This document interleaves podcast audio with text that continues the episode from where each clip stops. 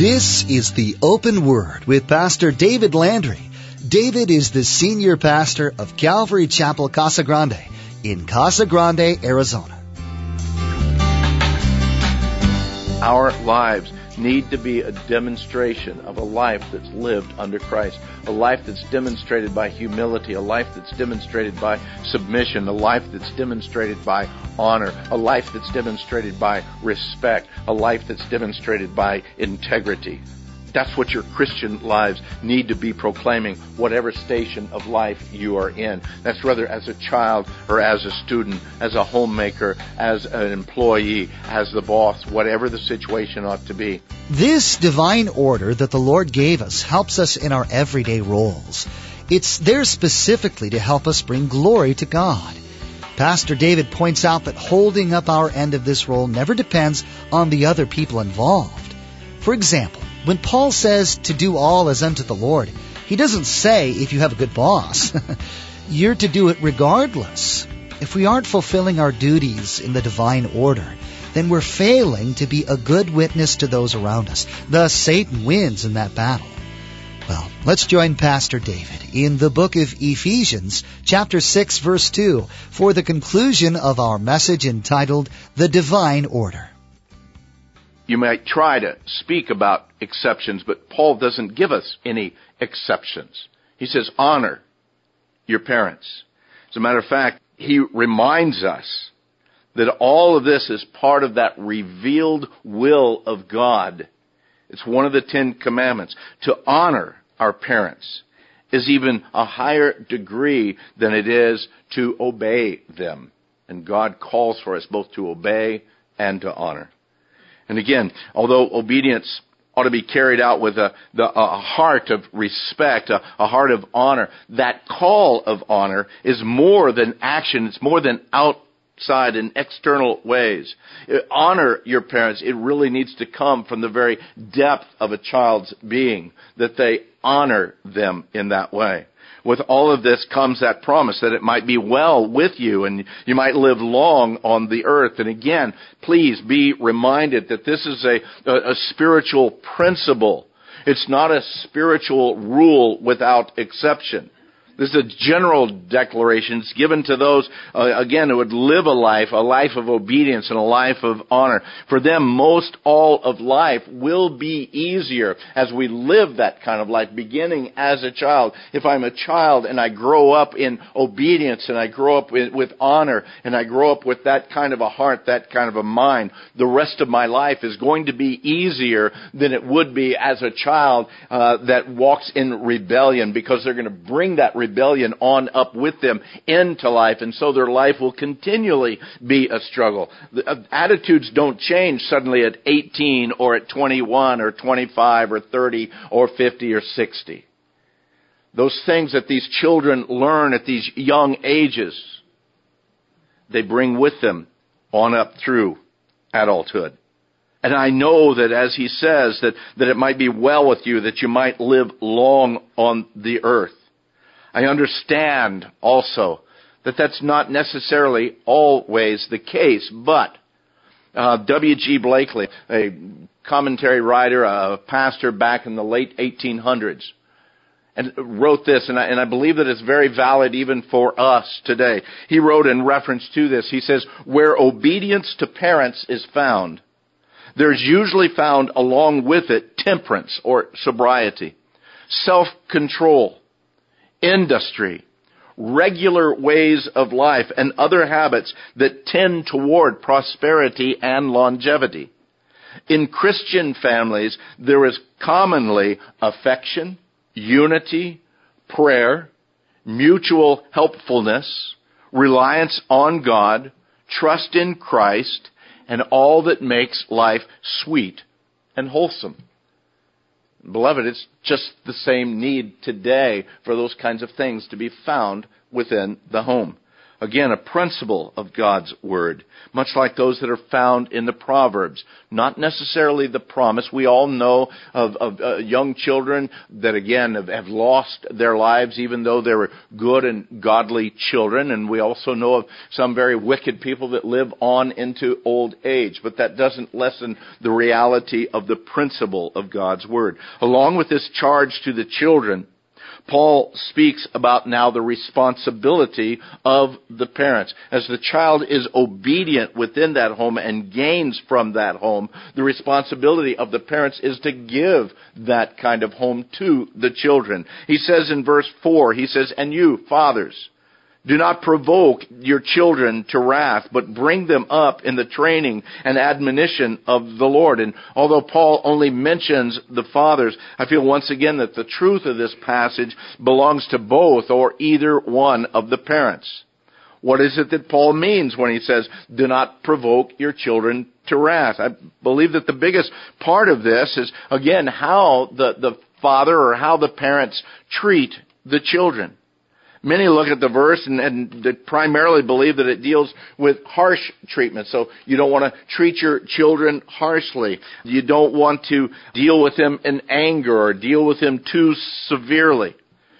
And although I, I, believe that that is one of the issues of provoking the children, I think there's a multiple other issues that we need to look at today, particularly in Christian homes. And as concerned as I am about children being mistreated or abused by mean or angry parents, yeah, even within the Christian community, there appears to be in a lot of cases two other main extremes that uh, raising children uh, falls into. One of those is being so strict with your child, so controlling that the child has no way or room to be able to grow and mature as they should. The parents controlling every aspect of the child's life, even as they reach their mid-teens. I call it overparenting. And I've mentioned to you in the past uh, of, of helicopter parents always uh, hovering over the children, even as they get into young adulthood. A child is never given responsibility in this kind of a home. There's never extended freedom that allows them to be stretched and, yeah, even to fail. You know, parents, you need to allow your children, while they're under the safety net of the home, to fail. To give them responsibilities. To give them enough freedom so that as they learn these lessons while they're at home, they have that safety net. Because if you never allow your child to fail while they're at home, you need to understand that once they get out on their own, they will definitely fail at times. But this time, mom and dad aren't going to be there to catch them. You need to help them, even in their failings, to be able to spring back, to, to bounce back, to learn from those things and move forward. Why would you ever allow your child to never fail at home? Well, because he's so precious and we care about them and I love them so much. If you love them so much, then equip them for life. Don't equip them to be children all of their life. Equip them to become responsible adults as they move forward in their life. They're not given a growing and expanded sense of freedom uh, and uh, with matching responsibilities in their life. You know, you're raising a handicapped child. And they're going to be that way as they enter into the world on their own.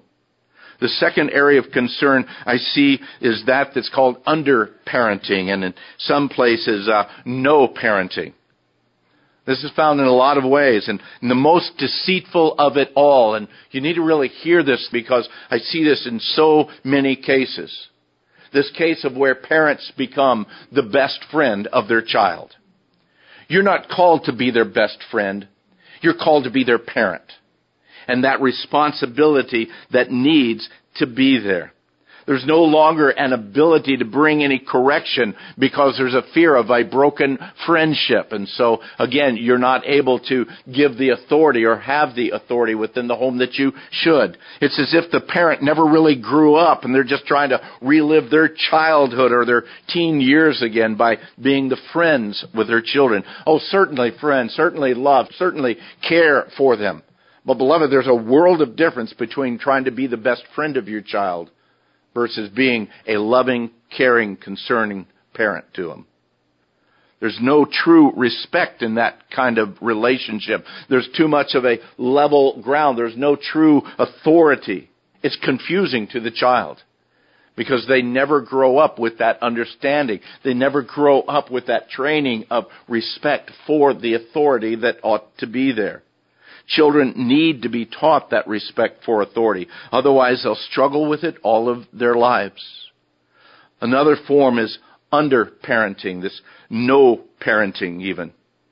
Comes when parents remove all restraint from their child. They, they fail to constantly correct any kind of bad behavior. They allow their children literally to become living terrors.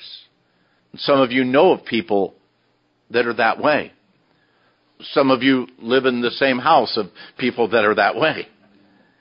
Where, oh, I, I would never correct them. I, I just love them too much. I, I would never bring discipline. We don't, uh, you know, we don't try to hamper or, or, or close in our child. We let them experience life to its fullest. Again, uh, a bad, bad decision because again, the child never is able to learn self-control. He is never able to understand again that respect that authority. In this situation, there's little to no correction. The child has no boundaries. Therefore, he or she isn't able to grow in Christian character in that kind of a situation. Without loving direction and consistent correction, a child is going to slip back to their natural self all the time.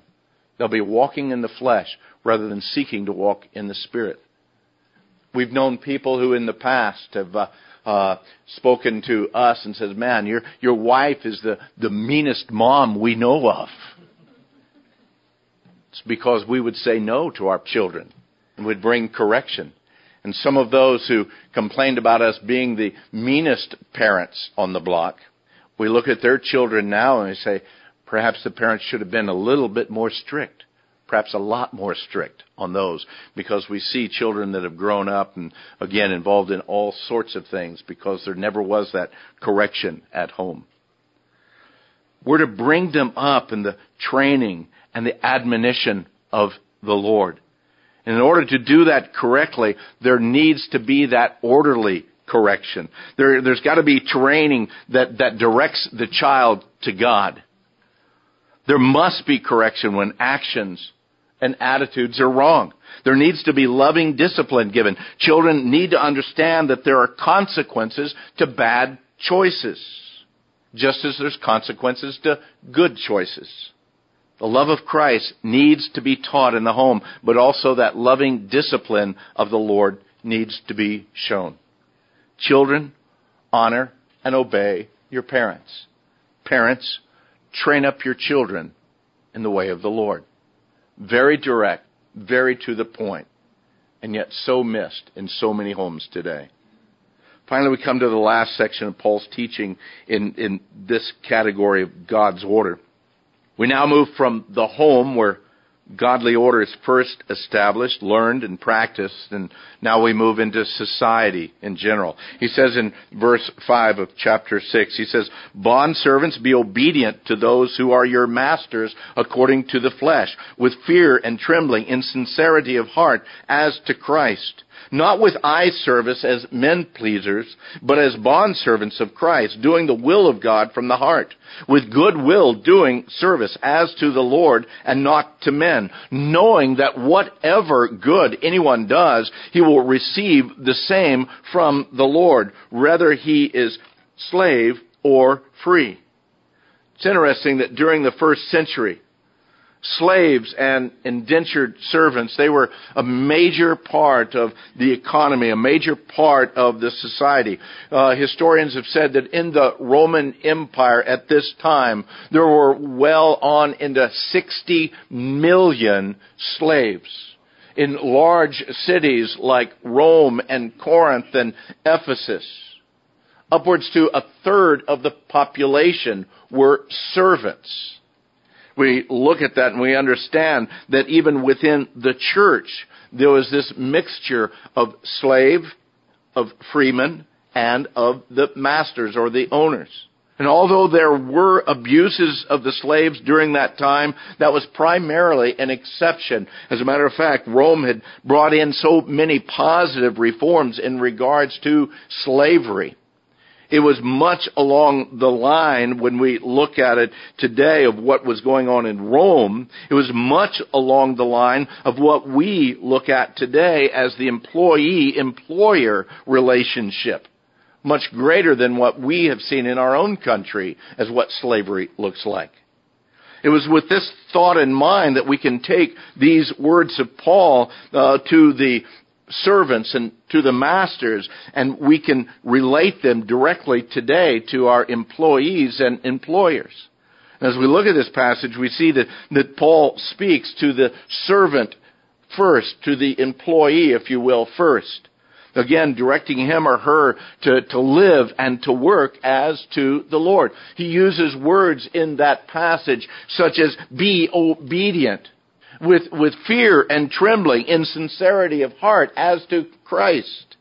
Not as men pleasers, but as bondservants of Christ, doing the will of God from the heart.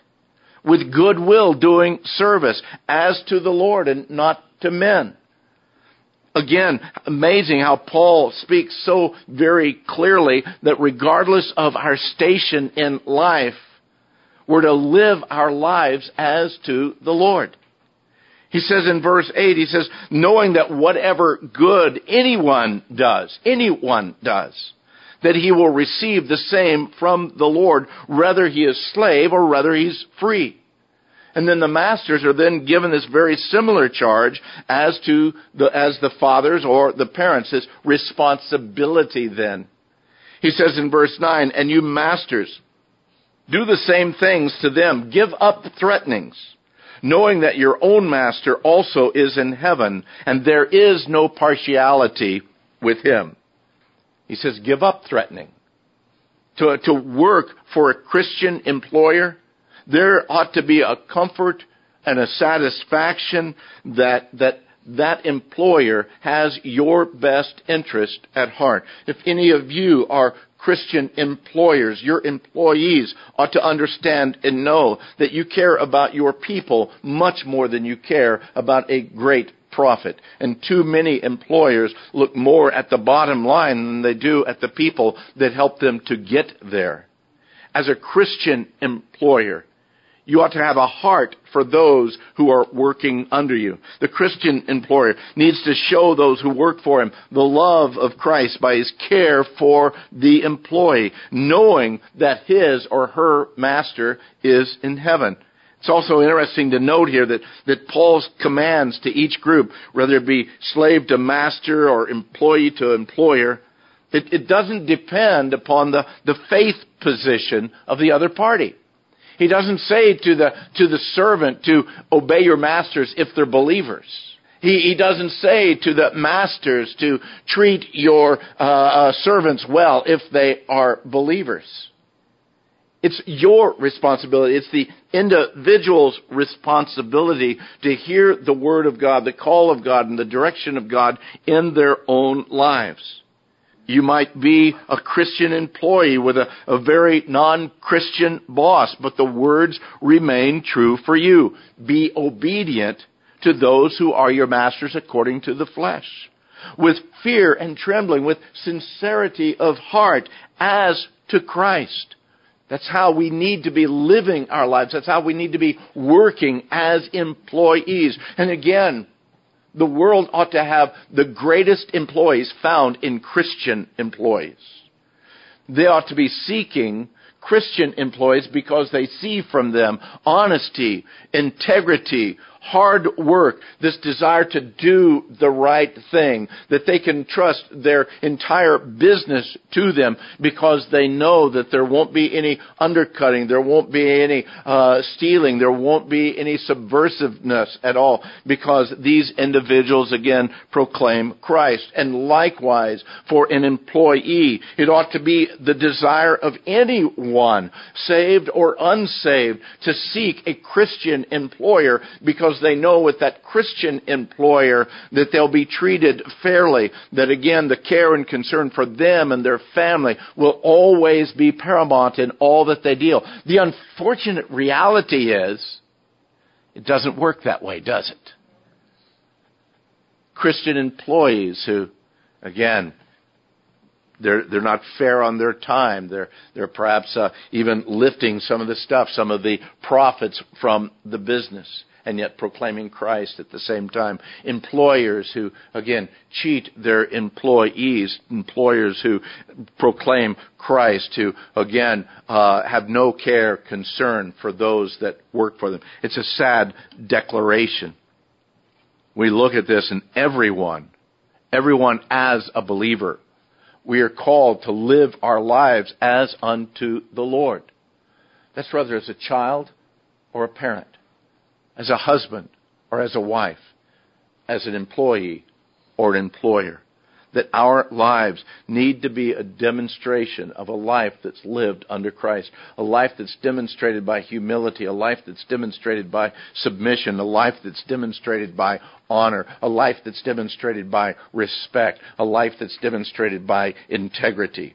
That's what your Christian lives need to be proclaiming, whatever station of life you are in. That's whether as a child or as a student, as a homemaker, as an employee, as the boss, whatever the situation ought to be. People ought to see and understand that there is a world of difference in how you deal with issues of life after giving all these directions, all these instructions to the wives and the husbands, to the children and the parents, to the employees and the employers, Paul gives this charge to all of them. Look what he says here in verse 10. He ties it in with those words, finally. In verse 10, he says, Finally, my brethren, be strong in the Lord and in the power of his might. Put on the whole armor of God that you may be able to stand against the wiles of the devil. Now we're going to look more into that section in the weeks to come.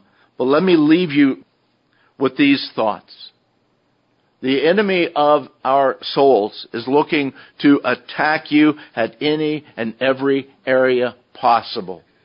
He's looking, he's prowling around, as the word declares, as that roaring lion, seeking whom he can devour. He's looking for opportunities to stumble you up, to get you off track in your pursuit of godliness, in your pursuit of honoring Christ in your life. And if he can get his way, if the enemy can get his way, and in the hearts or in the minds of a husband or of a wife, then he destroys the family. And that's the very picture of Christ and his church. If he gets his way in the relationship of children and, and parents, he goes a long way in destroying the spiritual nourishment of our next generation. Because suddenly there is a, there is a disconnect between the faith of the parents and where the children ought to be growing up in if the enemy can play havoc with the testimonies of employees or employers, then he's able to lessen the impact of the gospel within our communities. Beloved, for each one of us, that responsibility is there. For each one of us, the call of God in our lives is to live our lives to His glory and to live our lives submitting to one another in the fear of the Lord. All of us, whether wife or husband, child or parent, employee or employer, we've got to stand strong. We've got to stand in the power of His might. If we're going to have victory in this battle and see the enemy defeated in our lives, if we're going to maintain homes that are Christ centered and, and spirit led, if we're going to know His peace in the midst of all the chaos that's in the world, the responsibility comes to each one of us individually, personally. Living our lives as unto the Lord, wherever the Lord may have you at this point. Amen. Unfortunately, that's all the time we have for today. You've been listening to the Open Word, the teaching ministry of Pastor David Landry of Calvary Chapel Casa Grande in Casa Grande, Arizona. To learn more about the Open Word, visit our website at theopenword.com. You can download today's teaching or subscribe to the Open Word podcast. Subscribing to the Open Word podcast is the best way to stay up to date with all the latest messages from David. To subscribe, log on to theopenword.com, click on the podcast option on the homepage, or simply search for the Open Word in the iTunes Store. You can also give us a call if you'd like. That number to call is 520 836 9676. That's 520-836-9676. Another option to get in touch with us is to send us an email. Our email address is info at theopenword.com. That's info at theopenword.com. When you contact us, please let us know the call letters of the station you heard the open word on and how today's broadcast has blessed you. Your feedback helps us know the Lord's direction for this ministry. Once again, you've been listening to The Open Word with Pastor David Landry of Calvary Chapel in Casa Grande, Arizona. In the next edition of The Open Word, David will continue teaching through God's Word. So please make plans to join us again and may God richly bless you.